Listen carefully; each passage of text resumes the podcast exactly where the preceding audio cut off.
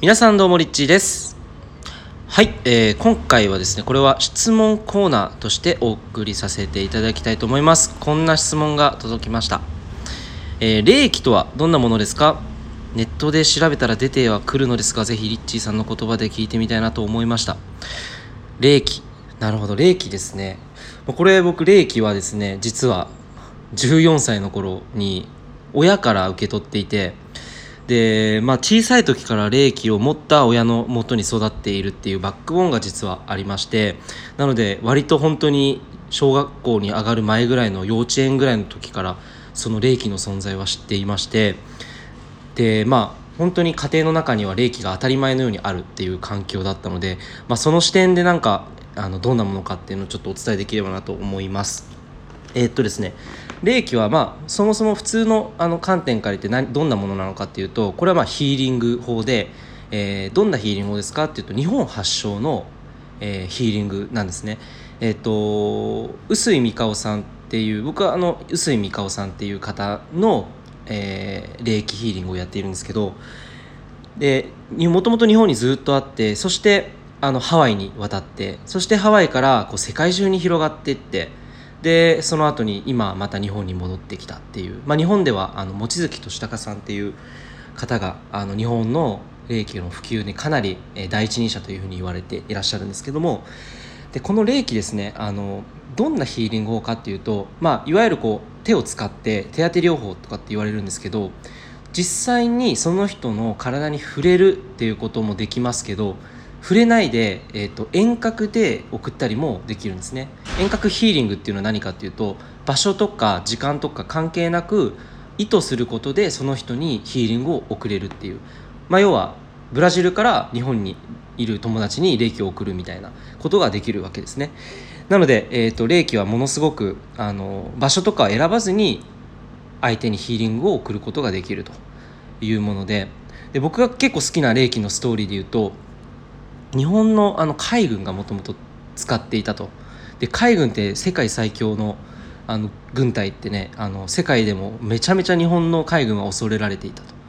えーなのでそれぐらいその潜在意識の能力を引き出す、えーヒーリングパワーもあったりするんですね。でじゃあ霊気の役割どんなあの霊気をやることで受け取ることでどんなことが起こるのか。これを実際に僕自身の人生において、えっと使ってきた事例をちょっと挙げてみたいと思います、えーどんな時に使ってたか、えっとですね、まず両親はですねあのよく食べ物にかけてました。外食とか行くと例えば焼肉行った時にお肉ってその殺されたお肉その瞬間の記憶とかが肉に宿ってしまうらしいんですよ。なのでそれを食べてしまうことで自分たちの肉体の波動も下がってしまう。なのでその冷気をかけることによって肉のエネルギーをより高くして波動を上げるっていう風にすることができたりするそうですね。なので結構こうご飯とか毎回毎回あのかけてやってました。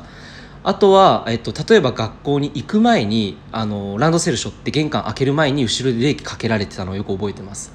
なんで結構こう安心感に包まれながらなんだろうこう学校に行ってたっていうのがあったのでそれだけでもかなり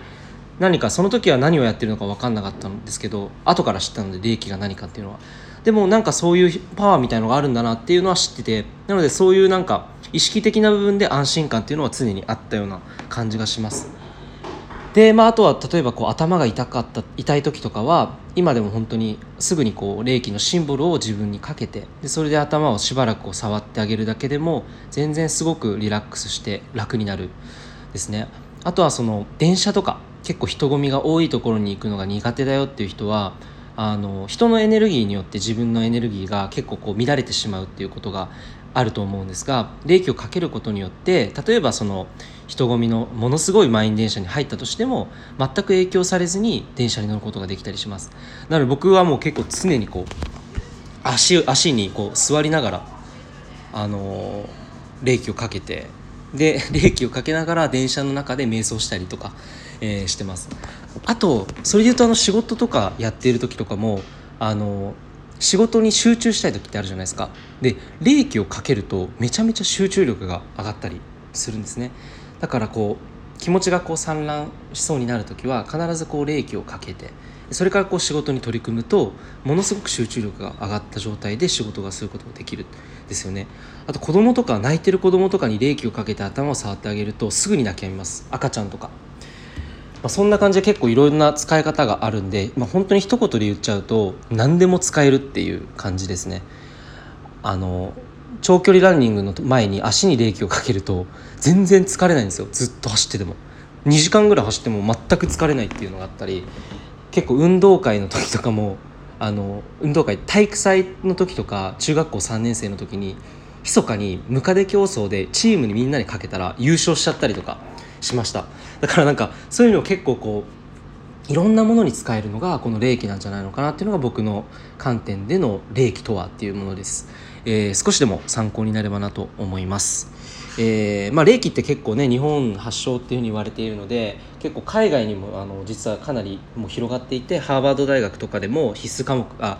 ハーバード大学の病院とかでもあの使われていたりハワイとかで必須科目になっている学校があったりとか、えー、あのフランスのパリにこの間街を歩いていたらあの普通に芝生で女性たちがヨガマットを敷いてこう10人ぐらいでそれぞれこう手を当てながら寝そべってなんかやっていたりとかこう割と日本よりも結構海外の方が今広がってライフスタイルに溶け込んでるんじゃないかなというふうに思います。ですね、まあ、大体こう本当にいろんな使い勝手がいい、えーと、ヒーリング法なのかなって思います。あの本当こう波動を上げたりとか自分の身を守ったりとか自分のそのそうですね守りとかあとはその自分の夢を実現したい時も例えばこう紙に、えー、自分の願い事を書いてでそれをその上にこう霊気をかけてこの願いがかん、えっと、叶いましたありがとうございますっていうふうに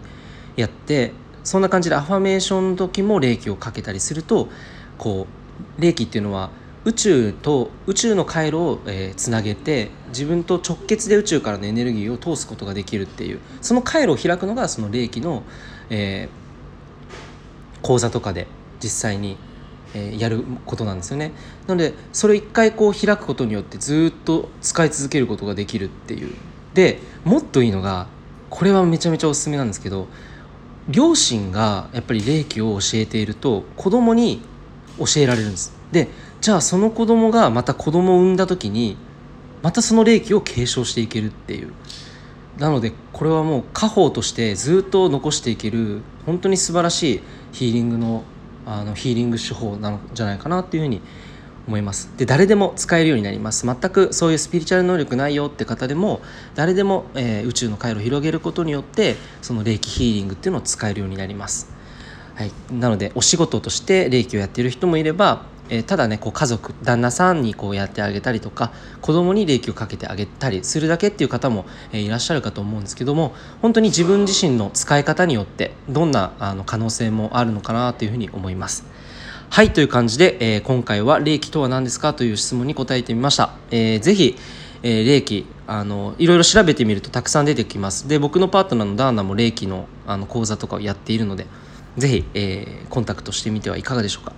という感じで、えー、以上になります。ありがとうございました。